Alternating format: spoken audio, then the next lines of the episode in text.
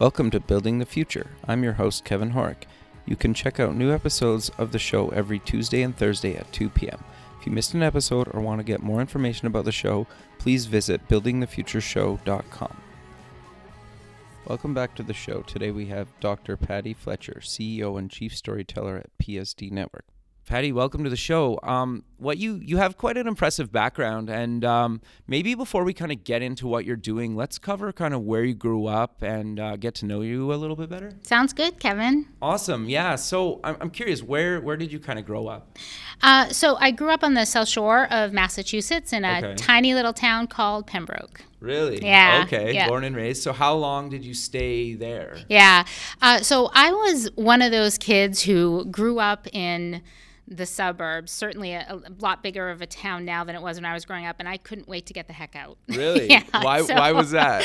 Because I felt uh, pretty constrained and quite suffocated. And as I look back, it's pretty funny. I, I loved the high school experience. I had a good growing Sure. up. Okay. But when I look back, I felt like the city was always appealing. I, you know, very kind of all white people, typical kind of working class, right? Good people. But I knew there was a world out there for me Sure. and I couldn't wait to get out. So I left there when I graduated from high school. Um, I left and kind of didn't go back unless I was visiting family and Sure. friends. Sure. So what did you kind of take in university then? So I started off as a as a journalism major. Um, I wanted to be. I, I grew up with my father watching Walter Cronkite and then Peter Jennings. Right, right. Um, and what I realized were a few things, and the reason that I, I changed from broadcast journalism, where I got rid of my accent, and if you Sure. listen to old videos of me, that the Boston accent's pretty hilarious. That's awesome. Um, but um, what I realized is that I wanted to be the news instead of reporting on the Oh, news. interesting. And so I, I started focusing on business. I the, the so I'm 46 now. When I was growing up, business started to take a role in society. Sure. Right. So okay. I started learning about lobbying a lot more and, and Right. influence and um, seeing the ways that these business executives were having, in some cases, more influence over the world than politicians were. And Okay. wanted to kind of see that in the role that businesses play in people's lives. I uh, started kind of naturally going to more toward a marketing role. I went to grad school over in London. I, Oh, wow. um, yeah, that was awesome. I can imagine. It was amazing. Yeah, it was amazing. Got to do a lot of work in, in Beijing from being in grad school in London through this program. We were helping Western companies um, connect with um, connect with uh, Western companies, connect with uh, Chinese companies um, to be able to grow there, and it was just very very exciting. But as I was kind of going through my trajectory of school, and, and then from there I went and worked um, for SAP, which is one of the largest um, enterprise tech companies in the world. 85% of the world's economy runs on them. really wow. I, yeah, I started going more toward a marketing role. And what I realized was Okay. that when I look back at wanting to be a broadcast journalist and now being a marketer and the other stuff that I do, it all comes back to wanting to be able to give people the information they need to make decisions, right? That's Sure. where storytelling comes in. Okay. So that connection, yeah, and I write and I do a lot of other stuff now that kind of Sure. goes back to those roots. Sure. No, that's actually really fascinating. So, you you finished university. Kind of what got you kind of doing your own kind of thing and and starting your own kind of business? It's a great question. So, so a few things. So, I I left. I don't do anything normal, which I think most entrepreneurs. Sure. I, I love that though. right? right? Yeah, yeah. Yeah. You know, as my parents like to say, I'll always learn the hard way. No, fair. Um, so Nothing wrong with the hard way, I think. exactly. So I, you know, I go, I, I leave this small town. I'm in the first generation of grandchildren to go to college. Sure. I go to college. I'm at a really small school in New Hampshire. Couldn't wait to get the heck out. Stayed there for a Right. semester and a half. Went over to London. Ended up meeting uh, the guy who would be the love of my life, and this Okay. coming from a girl who never wanted to get married and never have Really? kids because I was a little too busy and important. Sure. And so he came over. We went to California. Um, I did some schools in Boston before then. Went to California, um, and when I was in California and finishing up uh, my undergrad, it was in the early '90s. Okay. So, and I was working at Wilson Sonsini, Goodrich and Rosati, one of the biggest kind of legal firms focused on on tech. And around me were all these kids who were dropping out of Stanford or going to Stanford and living in their parents' kitchen tables with their friends and creating these businesses on something called the internet. Right? So oh, I got started kind of getting this interesting bug and had this vibe there that's very unique to Silicon Valley. Sure. So anyway, I leave we leave there and I go travel the world and study in London. Again, kind of doing my own thing with my family who Sure. very traditional going, why can't you just stay in one school? You know, why can't you just whatever? I get this job at this big company um, and you know, very, very much focused on taking over the world with enterprise software. And then I decide for uh, other reasons, I was researching my grandmother's life. Again, I love to write, to write a book about her, and realized I wanted to research like a scholar. Okay. And so, yep, I went back for my PhD, Okay. which my company, you know, helped to pay for. And so I'm learning about virtual environments and transformational leadership because I hate the status quo and I've never liked it. So that's part of being an entrepreneur, Sure. right? I want to fix it. stuff. Yep. Um, and um, and so I ended up in this female leadership theory class okay. And Carol Gilligan, which is the founder of feminist leadership theory. And I'm in this class, Kevin, and there it's like I have to be in there, but I don't want to be in there Okay. because I never liked women's groups. I never really gave a shit. You know, I was the one who was going to make it no matter what, whatever. So I'm in this class, and I'm like, oh my God, I am the only woman in the room most times, Sure. right? And so I'm looking at my work experience. I'm looking at the fact that when I look up and look sideways in the work environment, there aren't many women there, and I wanted to know why, and just started this whole, quite frankly, unexpected trajectory Okay. toward learning more and ended up doing my dissertation on women who hold board of director positions in publicly held life sciences and technology businesses, so few of them. And as I interviewed them and got to know them, so many of them got to where they were, where so few people go, let alone women. And the majority of them are entrepreneurs. The Okay, majority of them were investors. They did the corporate, that you know, start their own business multiple times. Sure. And I just started hanging out with them and learning their stories, which were fascinating, like totally their own rules, and going, oh my God, they saw problems and they knew that they had what it took. They didn't have to solve the whole problem, it could bring other people and like really kind of cure the ails. Sure. So that's how I came to entrepreneurship. Okay. Yeah. So is that when you you started your your company like PSD network or or kind of how did that kind of evolve? Yeah, it's so funny. I, I wish I had such a clean answer for you on that. Okay. Um, I started that company uh, with my business partner Heather Bogini, who is um, also my best friend from from college. And so, for those of you uh, who are out there, kind of starting businesses while you have a life at the same time, but Sure. you want to start a high growth business, I highly recommend going into business with someone else and Sure. going into business with somebody who complements your skills. Sure. Um, so the truth is, Kevin, it's been inside me for a while that the focus of what we do um, is to help leaders change the world.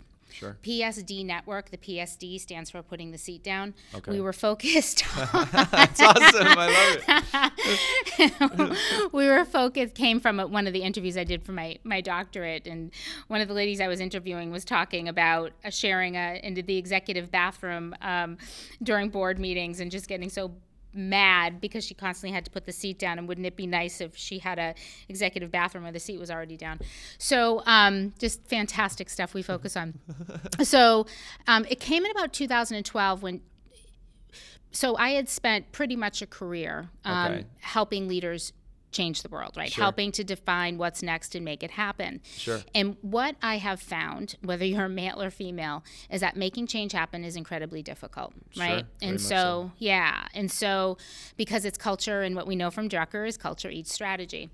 So what I found out was the way to actually be 75% of change management programs fail because Okay. nobody's paying attention to the people. So how do you be part of that 25%? Interesting. It got to a point just like any other entrepreneur where i was sick and tired of the inefficiency and ineffectiveness and Okay. nobody else seemed to be doing it so i had figured out a way over time to be able to craft this approach that brings both the kind of soft stuff right where you meet people where they are and get them to where you need them to be Okay. on a scale Okay. and that always starts with the leader who's trying to create the change Right. and connecting with the followers. Leaders can't be leaders unless followers enable them to be. This is whether you're an entrepreneur bringing out a new product or you're a leader making large scale change within your organization. Sure.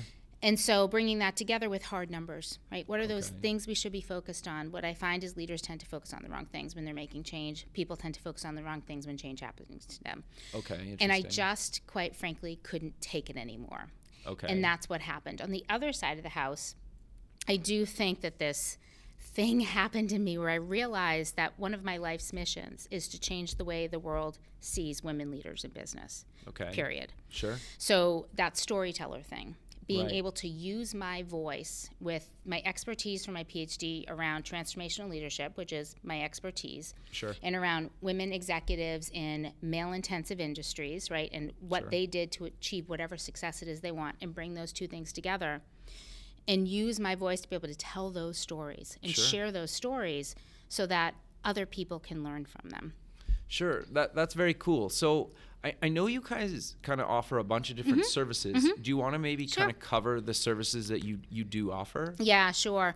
So, so a, f- a few things. Um, there's certainly the speaking, right? Sure. The getting up Yeah, on yeah, yeah. stage, and that's typically where you're sharing. Everybody knows a keynote, right? You Yeah. share the story. You want people to feel inspired. You want people to go back to their office and go change the world, right? Sure, yeah, yeah, So, totally. and so for there, those are just lots of things around mindset, around sharing of others. You know, like I said, the stories of people, my own experiences. Um, so that's part of it. Sure. Um, and then also um, the consulting. So we work a lot with teams, teams who are trying to make change happen. Okay. Um, so those are workshops, um, the approaches that we have, like enabling folks to to use those approaches as part of their day job. One of the big things when you're leading change or a new product or whatever is you tend to be led down a path where you're doing stuff in addition to your day job as opposed sure. to it being Yeah, part yeah, of your totally, day job, totally. right? Which is why so many change programs fail. You're also focused on making change happen across your organization when the people that you need to help you make the change are going through their own changes as well. right. So right. being able to really set folks up, that's a very complex set of issues. Sure. So workshops and then what happens after the workshop. So we help with both the strategy side and the execution side. And then the final thing is coaching. okay. Um, so lots of our focus is on transformational leadership executive coaching, meaning that Okay. I'm a leader and I have to make some large scale change, whether it's I want to get to the next level or I have a huge change program or something brand new. I have a siloed organization. I have to make them integrated. You know, what Sure. do I do? The other thing that's been growing quite a bit in my coaching, because I do so much work um, with the Boston Club, for example, with advocating and getting more women onto board seats, Okay. is offering uh, lots of women now are coming to me, women, um, for board coaching. Oh, interesting. Yeah, so Okay. enabling them to accelerate. It takes about seven years to go Really? from I've decided I want to be on a board to get a board seat. Okay, so what is that? I, I guess I've always kind of wondered what that even kind of means. Like, what does it mean to be on a board? How do you get on a board? Mm-hmm. Should you be on a mm-hmm. board? Mm-hmm. Should you want to be on a Mm-hmm. Right, board? right. Like, so I think it's it's to kind of back up a little bit. okay, What is a board? sure, sure, yeah. Like, I think a lot of people don't know, myself included, a That's little bit, right, right? Right, like, huh? exactly, exactly. It's kind of you know my my kids they watch these wonderful shows on YouTube and whatever, and they're like, I want to do that, and I think, what is that, right? You Mm. Yeah, know, yeah, yeah, um, totally. so yeah, what exactly do you think it takes? So a board is their number one job. Number one job, right there, a fiduciary um, and governance responsibility. Number one, right? Okay. And that is focused on deciding who the CEO is, and then Oh, coaching okay. the CEO right? Okay, that makes so sense. that's number one, right? Okay. And then with the fiduciary and governance, do you have the right policies and practices in place? Are you, according to the business tax type that you have, are you making all of the right decisions? If you're a public company, are you acting um, for, there's multiple criteria that you have to follow um, on behalf of your the, the shareholders right? Are you making those kinds of decisions? Um, there are all of these if you're there's a difference between public and private boards and then Sure. vc backed boards. Um, public boards are incredibly difficult to get onto you tend to have to have um, officer experience at the public um, level public company Okay. level which means you have had exposure to the sec like this Sure. is you know kind of some big deals um, you um, you are in a room um, with other board members who are highly qualified. They tend to have been ex CEOs. Okay. They okay. they are you know very used to the boardroom, and it's all high stakes. And so when you're on a board, whether you are with a VC funded, which I'll talk about in a second, Okay. uh, private or public, um, your focus should be on strategy. And you should be able to kind of take that 50,000 foot view again, focusing policies, right? Do we have the right things in place? Are we protecting the the investment that our shareholders have made? Okay, Do we have the right voices? More things are starting to come. I have on my um, on my website. If you go to the insights page there's a um, a blog that we put out recently should you be beholden to your stakeholders or your stockholders it's a big kind of thing right Okay. everybody you know your customers your employees or whatever or should you do what lots of companies did which is stockholders and keep in mind board members tend to own a lot of stock right so there Right, can be a okay. conflict of interest with decisions so anyway so getting on a public board is incredibly hard because of the credentials that you need the Sure. experience um, and then there are um, private boards that are either for companies that are like family companies, very hard, right? Sure. And then and you have a different set of kind of governance and policy with the CEO if it's a, a family kind of company. Um, and then you have VC backed companies, and they Right. tend to bring their own investors and their own people. So here's the thing to know about boards few things, which is pretty great. They started having um, a few years ago, mostly in response to the things with Enron and WorldCom, right? Sure. So we Yeah, all know about Sarbanes Oxley, and when I was doing my research, if you didn't have SOX experience, nobody wanted you on their board. Um, that's the accounting rules, the auditing rules, Right. ba- Basel II in, in you know Europe um, globally. So all those kind of accounting things. Now we have lots of stuff coming out from the OIG, the Office of the Inspector General in the U.S., the Department of Justice, where there's focus more on the people side of things. Okay. Why these are big stakes is that for a long time, D&O insurance, director and officer insurance, covered your ass, quite frankly, as, Sure. a, as a board member. And so you had to do duty of care, do there are all of these things as a board member that you have to sign up for. If you break the accounting laws, right, around Yeah. Sarbanes Oxley, you're going to go to jail now. Mm-hmm. If now you break some laws around the Corporate Integrity Acts, the things that are coming out from the Department of Justice, where you'd get maybe a slap on the hand or your D&O insurance would cover you, you're now again being be- held personally liable. I can go to jail. okay. I can pay fines. Okay. So some big things. But with, beside of all of that, getting on a board is extremely hard. Sure. 100% of board seats are filled from referral. 100%. Oh, interesting. Yeah. Okay. So, it's So- all who you know. No, but that's the thing. It's not. So it's not about what you know. It's not about who you know. It's about who knows you. Okay. Yes. Interesting. Yes. That. That's incredibly important for entrepreneurs as well. And so what that means is if 100% of board seats are filled by who knows you, it's because you are referred to or advocated for. Interesting. Yeah. So we women think, and my research has found, Okay. that it's more than just who knows you. It's also about your competency because I don't put myself in the game until I think I'm ready to be a player in the game. Whereas men are like, I'm in the game. Um, Sure. so, no, yeah, right? that's, that's fair. Yeah. So, so the reason that it takes so long, right, those typical seven years, it's not scientific, it's Sure. kind of observing, is because you're building out all of those relationships Sure. of people who you want to have two outcomes for referral or advocate. Advocate's the sweet one. That's somebody in the room when you're not there going, Kevin's our dude. I got you. We need blah, blah, blah. We need to have Kevin. Okay. Keeping in mind everybody else is doing that too, right? So then you get Right. vetted for the seat. Okay. But yeah, and so here's here's my observation and when people come to me for this coaching, so I work with a lot of different organizations focused on getting more women into board seats. Our growth has been stagnant and backwards in, in lots of industries. Okay. It's going to take us, I think, another 85 years to be on par Really? with men. Wow. Yeah, so we need to change that. Sure. And it's kind of like when we talk about probably angel investing a little bit Sure. longer. I think we need to stop talking about getting more women into the C suite, Mm, which is enough. the Yeah, talent yeah, yeah. pool, right? Totally. Of boards. And I don't know, just put them there.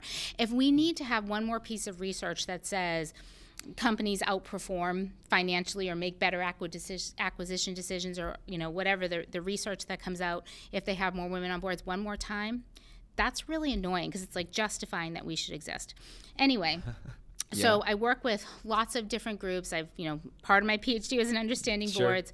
Um, an active member of the NACD, which is the Corporate Directors National Association for Corporate Directors. Okay. Um, and so I coach women, get them kind of board ready. And so that's a few different things. There's specific kinds of documentation you'll want, um, a board resume, a board bio. And then there is, and those are important, right? Sure. But what's really important, just like in anything else, are those relationships. We spend a lot of time on like, who are you? What is your pitch? Um, Okay. What's the kind of board? You have to be very specific. What's the kind of board you want? Why do you want it? Why do you have the credentials for it? Where are the trends?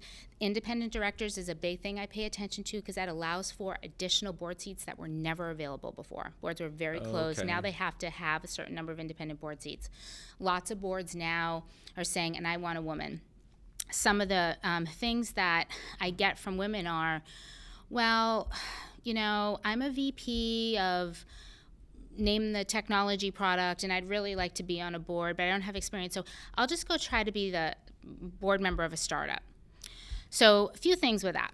Um, number one, the VCs, the investors are going to decide if you're going to be there, and they Sure. probably have their own database. Number two, um, startups are not a training ground. That CEO needs coaching. right? That CEO yeah, needs fair. And support. probably the most amount of coaching, especially if they're like 20 That's years right, old or that's something. right, You're, that's you're right. babysitting That's sometimes, right? That's yeah. right. Yeah. And then what's really, really, really important and why it takes so long, right? Remembering the referral of the advocate is the reason that you're going to get vetted and then chosen is because you have the best contact list out of anybody Oh, else. okay. Think about it. So do you help people then start building their network too? Absolutely. It's called Yeah. network mapping. Okay. And and what's important is number one, with all of my research, and if you ask me, I'd give the same response.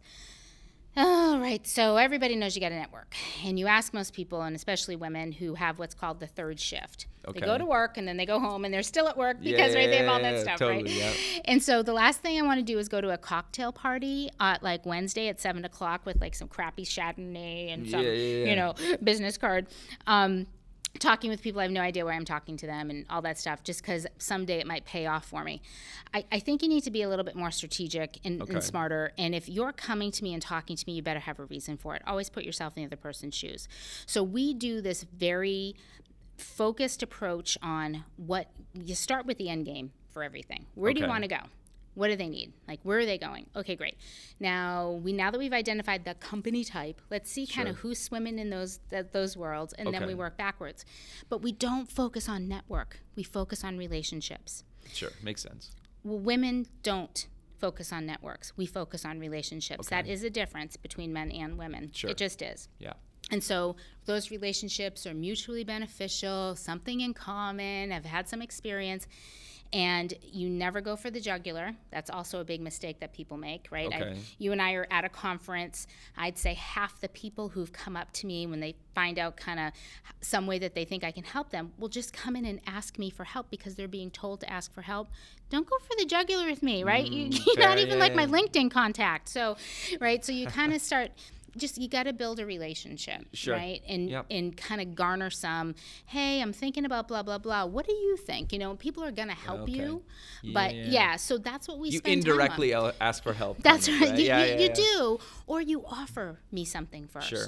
right? So in terms of the the seven years, it takes a long time. The reason that with my clients, it's accelerated is because we're so focused Okay. right? On creating the right relationships and not relationships where i can manipulate and feel really crappy because i'm only going to use you and i'm pretending to like you but relationships where i really do like you and i think we can help. And i think gosh if i can help you maybe you know there's there's something i can contribute back. Remembering that being on a board seat is because you want to build a purpose not you want to put it on your resume. You might get paid a lot of money but if you screw up for a private company or a VC company and or the company screws up, makes some kind of decision, they have a lot of debt, you're going to have to help pay that debt as a board Sure. member, Yeah. right? Like personally. yes, right? Yeah, exactly, you're liable. right? Yeah. Like so there's there's some high stakes in being on a board. Sure. Yeah.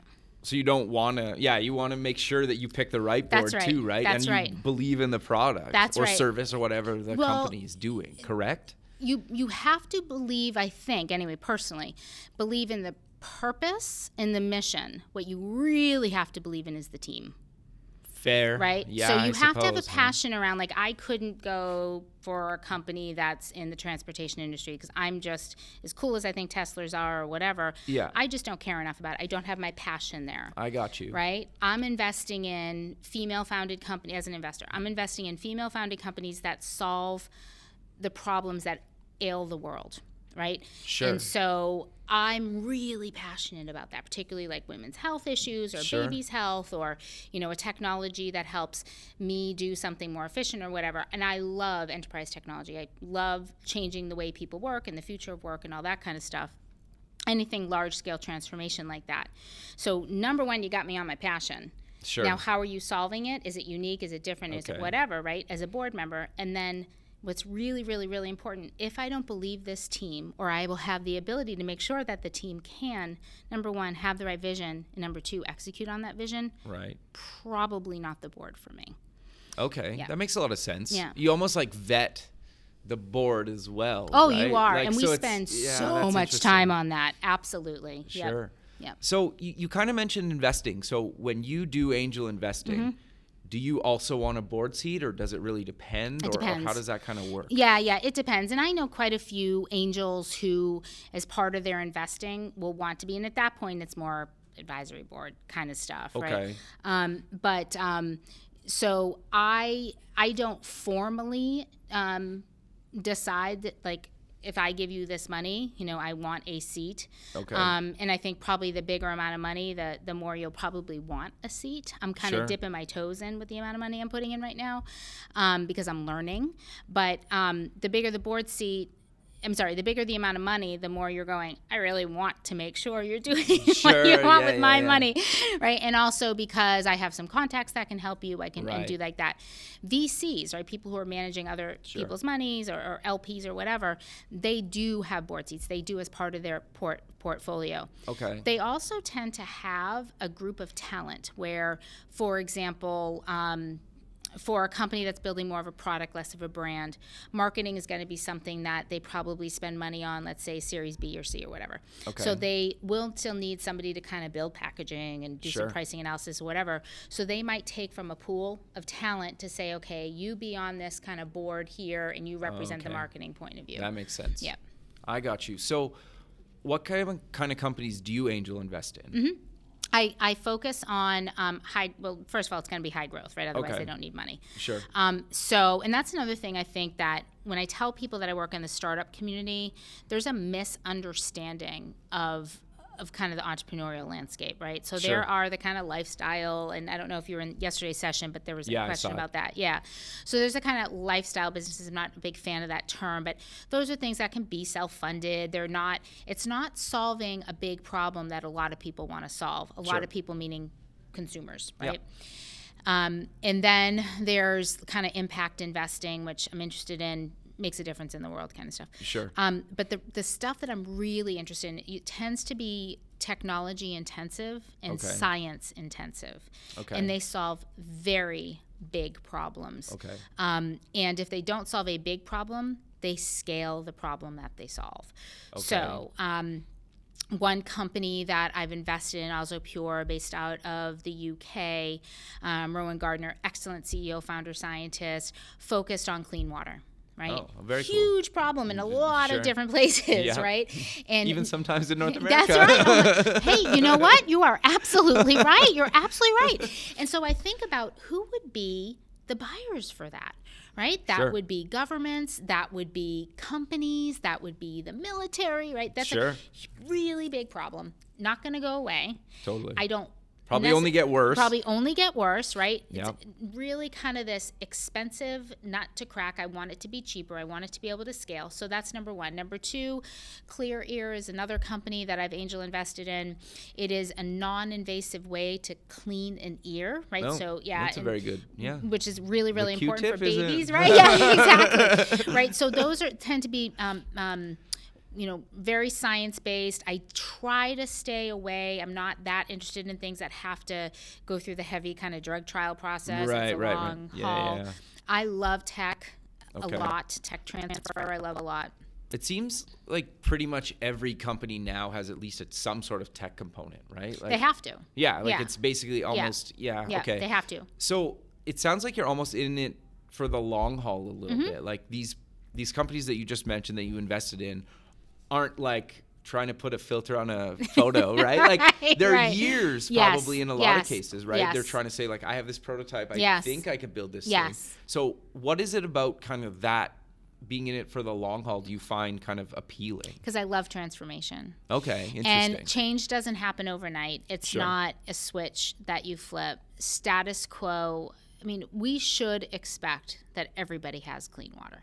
Oh yeah, for sure. It should Right. just be like a basic human Right. right, right? Yeah. And fair. so being able to stick with it, change is a long process. So Sure. that I'm not afraid of. I love the idea of of helping these leaders achieve these goals and these passions and these dreams. I don't get I don't get bored from that. Um, business takes a long time. Would I love for one of these to get an acquis- you know, acquired or IPO'd in the next few years? Of course I would. Right? Sure, yeah, yeah, yeah, yeah. of course I would. That doesn't really happen. And that's the other thing about angel investing. You're probably not going to get your money back. Probably going to lose your money. Okay. So you, the, here's the thing. That's really important. And, and I only will invest in companies that have at least one woman on the founding team. Okay. I have to. And that, Okay, that sure. you know, on the cap table, gonna earn some money kind of thing. I prefer female CEOs, but not necessary as long as there is a woman on the founding team. And here's the reason why, Kevin. Um, 95% of venture money, external money, right, externally funded, high growth, solves big problem, big people, goes to men. That means only 5% of external funding goes to women. That means a lot of women, because a lot of women are entrepreneurs, a lot of women are not getting their businesses funded. Right? Right. Thomas Edison was a guy you and I would be talking. I mean, was a woman you and I would be talking with the lights off, right? Mm. Sure. Because we wouldn't have any lights. So it's incredibly important. And be, now I qualify. I can keep just talking about investing more in women. I'm in it for the long haul because I want to change the way people view women leaders. I want to give these women a chance to be able to solve these big problems and change the world. Sure. No, I, I think that's awesome. So, if somebody wants you to potentially invest in them, Mm-hmm. how do they kind of go about doing that? Yeah, it's a, it's such a good question, and I gotta tell you, I'm not sure. It, it's so hard, right? When I first started in this world and interviewing VCs and meeting with you know lots of Sure. women investors, and I'd have them on my panels and blah blah blah, and I heard all the stats. I get a thousand pitches a week, a thousand proposals a week. One thousand proposals a week. Yeah. So, what is an investor doing? They're trying to rule you out. They're looking for reasons to say no. That's what Sure. they're doing, okay, right? Interesting. And because of that volume, and keeping in mind, investors are not just constantly looking for stuff, they have investments already. So they're Sure. spending a lot of their time cultivating and making sure that their current investments perform well, right? That Right. they are able to get that big client or, you know, get that big partnership or maybe get acquired or do whatever, right? Get toward IPO.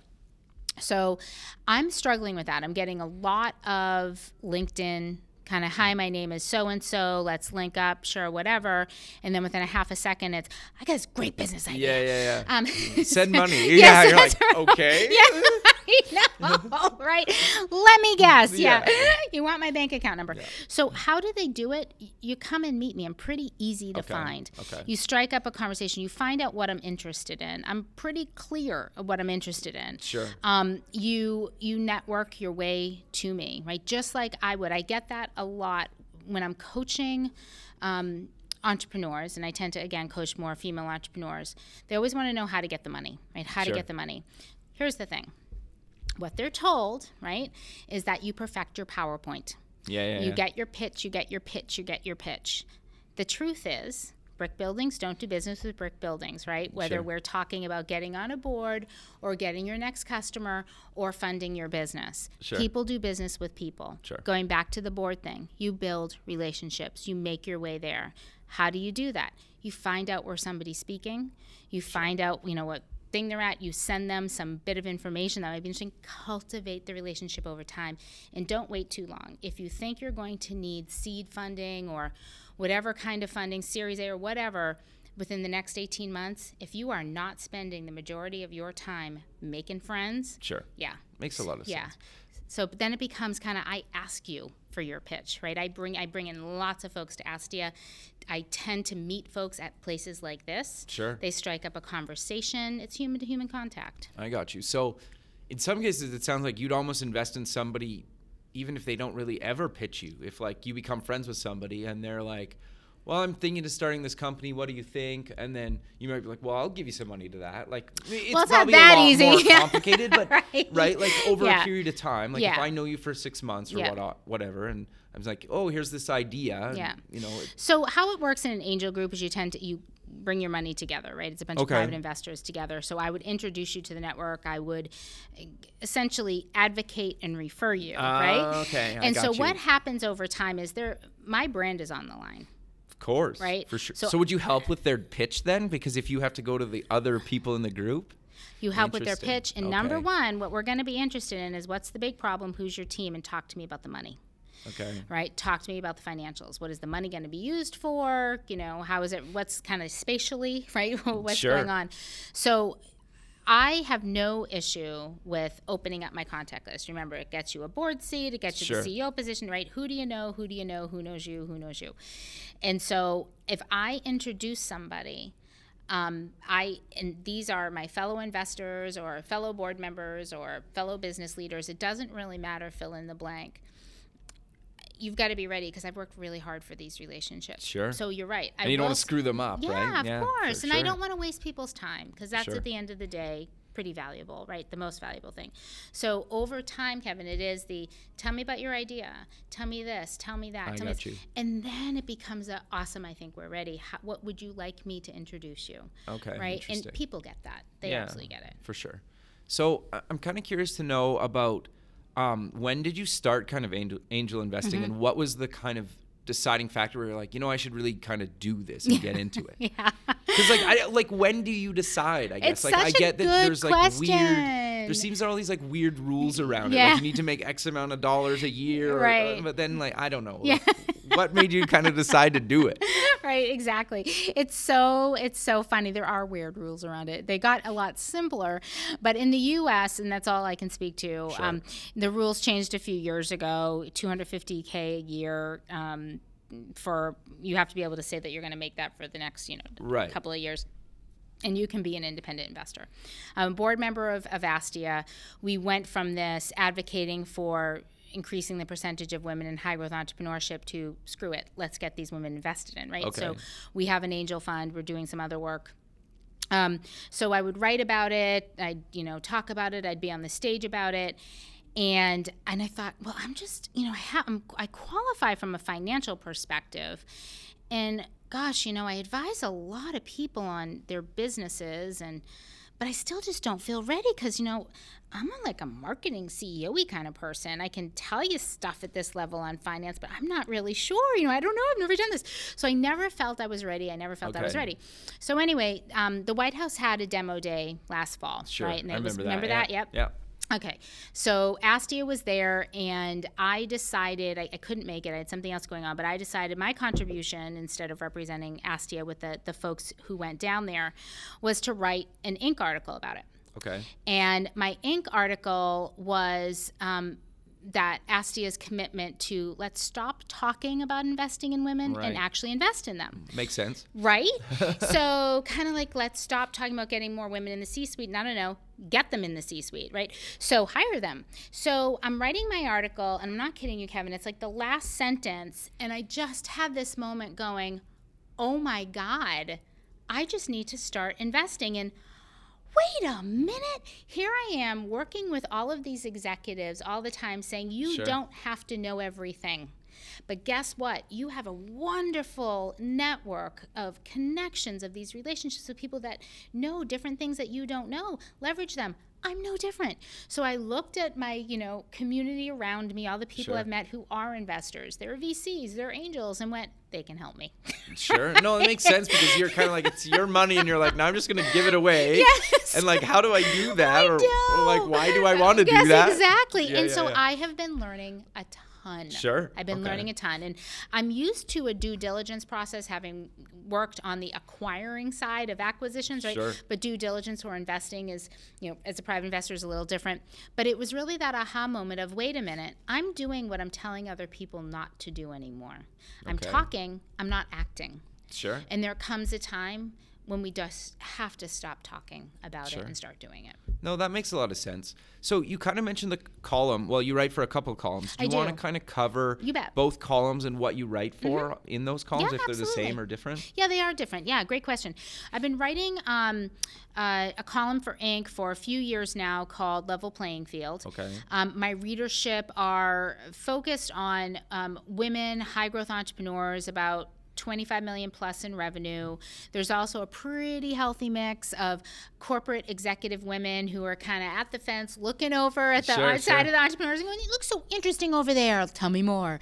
Um, they tend to be one of the things in, in my world, right, as a speaker, as a writer, as somebody focused on semi inspirational topics, right? It- you know, Sure. leaders and all that stuff, transformational leadership, making change. You can get into the inspiration route pretty quickly. I don't need to do that, right? Okay, So you can sure. inspire just to get someone's attention as part of being a storyteller. But my readers in Inc., and I will I will definitely touch on this in, in when we get to the Guardian, they're all set with inspiration, right? They've all Sure. read the books. They want to know what to do, right? No, fair. I think a lot of people are, are, are kind of like, yeah, well, I read all these kind of like, just go for it Yes, books. You're like, well, okay. But what do I do? Yeah, yeah, exactly. So, so Inc. is a pretty pragmatic kind of thing. So I tend to instead of calling out and saying, um, you know, this is a woman, instead they just become my examples. And I, I do have you. female and, and male examples, but the truth is, I, I try to focus on topics that answer questions that I hear a lot. Sure. I tend to try to use you know real examples of someone who's gone through it right Okay, sure. so it's it's focused on those women right business owner um sorry entrepreneur not business owner um entrepreneur or corporate executive who they're probably entrepreneurs right making change Mm, sure. happen so these are the women who are making change happen Okay. um, Interesting. Yep. And sometimes I'll do things about investing because even within a corporation, you need to get investment for big projects. Sure. So, so there's that. Lots of transformational leadership. How do you make change happen? You know, how to kinds of stuff.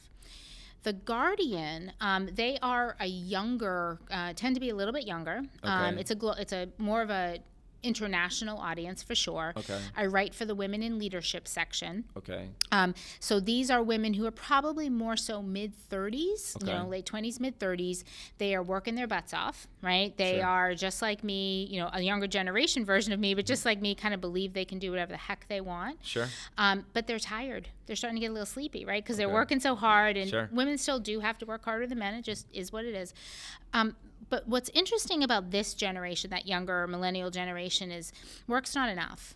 Right. Sure, And so, you know, they're growing up during the gig workforce, digital natives, blah, blah, blah, all the stuff we hear about.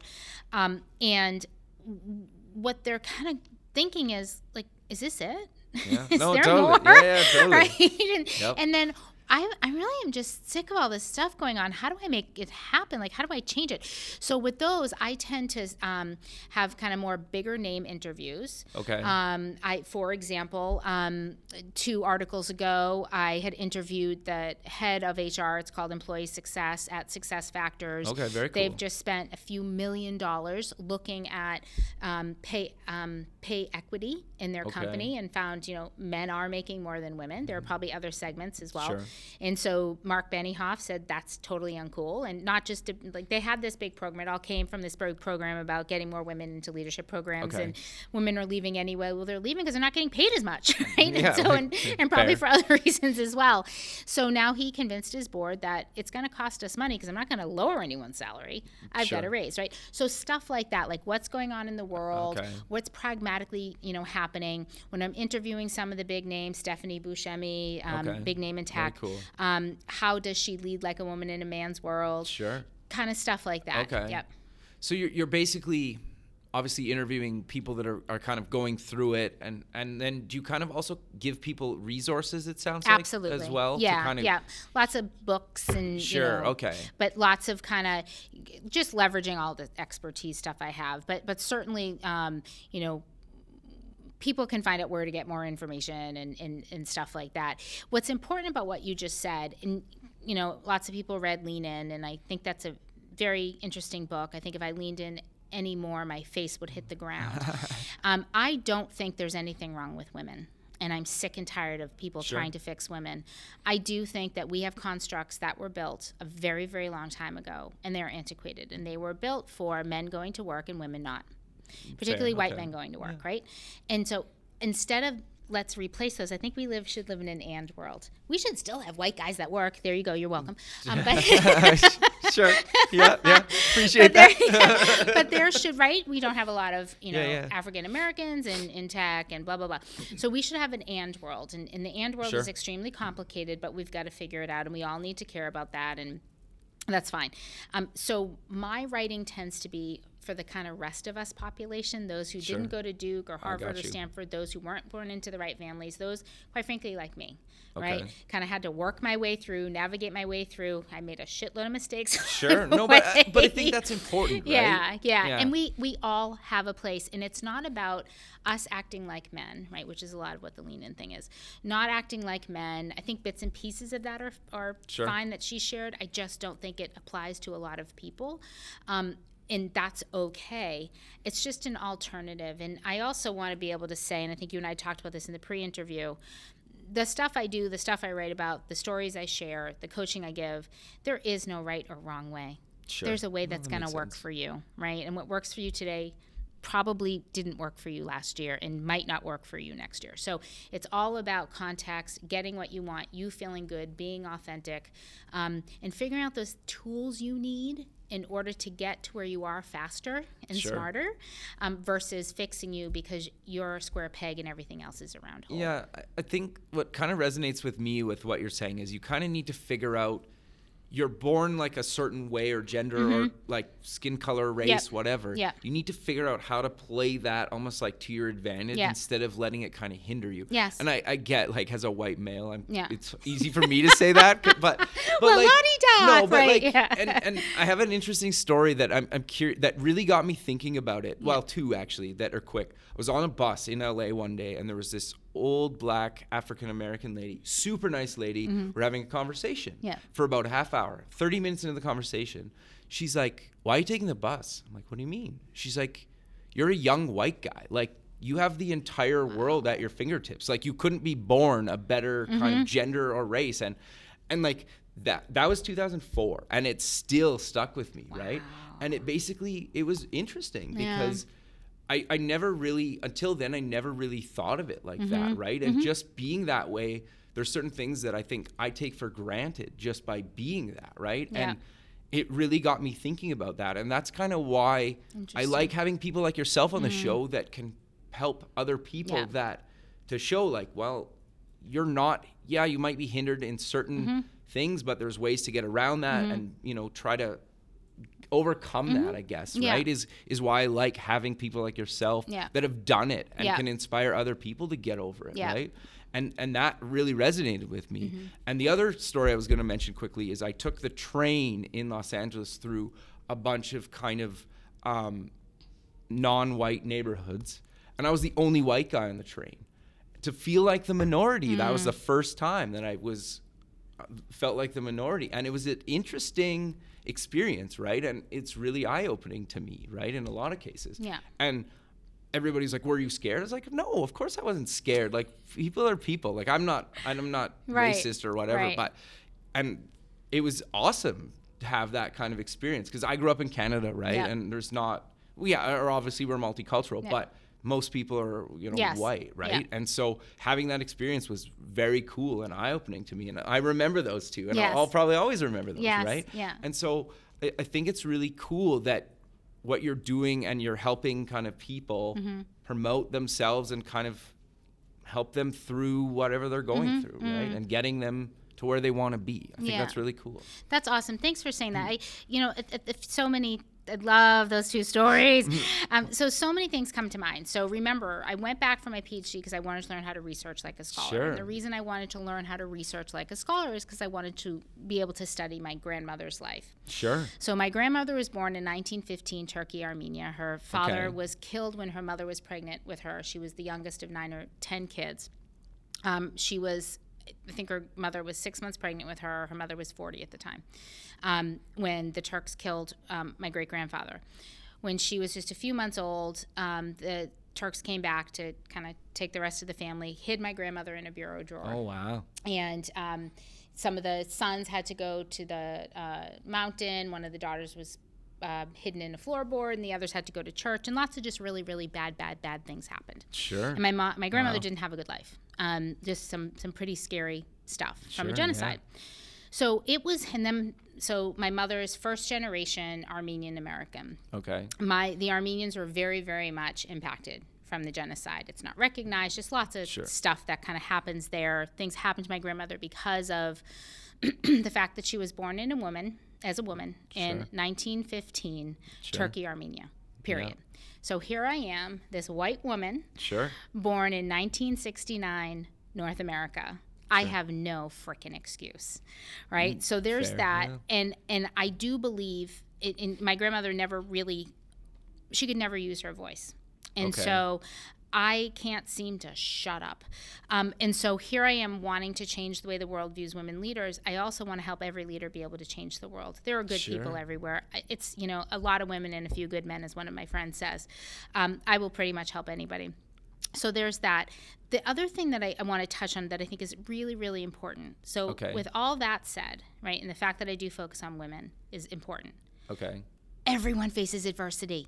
Sure. Yeah. right? No. Totally. Yeah. I can't tell Some more you- than others, That's but right. yes. But, but no, I can't tell you the number of, of times I've heard, and including from my cousin a few uh, months ago, who said to me, "Well, it's no picnic being a white guy," and I think, "God, he." right. So everybody faces adversity. sure. And so, what is important is your mindset, right? Fair, So, every barrier is a strategy waiting to happen. Okay, so, is the world unfair? Of course it is. Is it more set up to be successful for one certain pop- population over another? Of course it is. We Yeah. could bring wealth into the conversation, right? Sure, yeah. Of course it is. Is the world flatter because of technology? Yes, but that assumes you have access to it. So, Sure. Yeah. That's very true. right? Yeah. So the job that I do is very much with the slant around you're going to face adversity. When you are screwing with someone's status quo, they're going to pull every trick of the book at you. And a lot of it's going to feel personal. you're a woman, you're a guy, you're rich, you're poor, you're you're marketing and you should be tech. It doesn't matter. Yeah, yeah. Right? Some of them are more personal than others. Some of them I you know, can't change the color of my skin. I can't do any of that. But overcoming adversity, and I'll tell you that every person I've met has overcome adversity. The folks who wake up in the morning and focus on the purpose and the job that they're trying to do and figure out the strategy to make it happen are those that succeed. They have that mindset versus the I've yet, by the way, to meet a successful woman who wakes up in the morning and goes, I'm a woman in business. God, what am I going to face today? One- right? Yeah. Yeah. Yeah.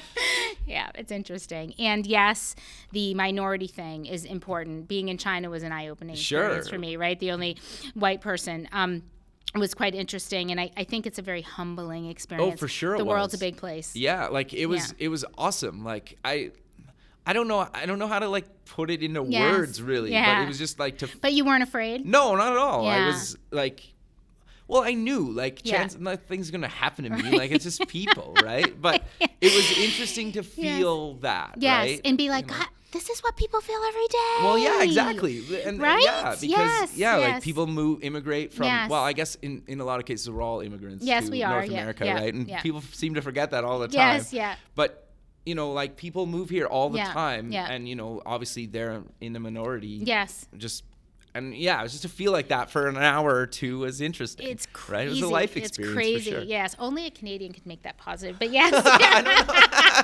I don't know how to like try. Like I'm trying to make it not a negative because it wasn't at all. Like I had a blast. awesome. Actually, No, isn't it wonderful though? Those Yeah. those you'll you'll think back to that for the rest of your life. Sure. Absolutely right. Right, and Yeah. like I like I haven't really left North America, Mm-hmm. so I would love to go to Asia and other parts of the world to experience that Yeah. again. I could right? totally see you doing that. Yeah, like Yeah. I would love to go just to see it.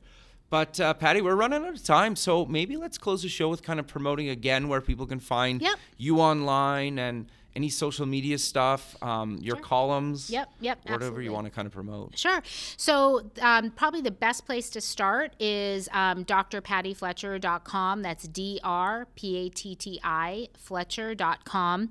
And in there, there are my links um, to my latest columns from Inc. magazine. If you go to Inc. and you search Patricia Fletcher, you'll find me. Um, if you go to The Guardian and search The Guardian Women in Leadership, uh, Patti very cool. Fletcher or Patricia Fletcher, you'll find me. Um, Twitter, I'm PK Fletcher. Okay. Look for me there. And then uh, Facebook, um, Dr. Patti Fletcher um, fan page. Awesome. And I'll post those uh, in the show notes as well for anybody Fantastic. listening. Yeah, thanks again for doing this. I'm glad we got to do this, and I'm excited that we, you know, connected online, and a few days later we're recording this. That's so fantastic. That's awesome. Thank So, you. Yeah, cool. All right, we'll talk soon. Great. Okay, bye. Thanks for listening. The music for the show is done by Electric Mantra. You can check them out at electricmantra.com and keep building the future.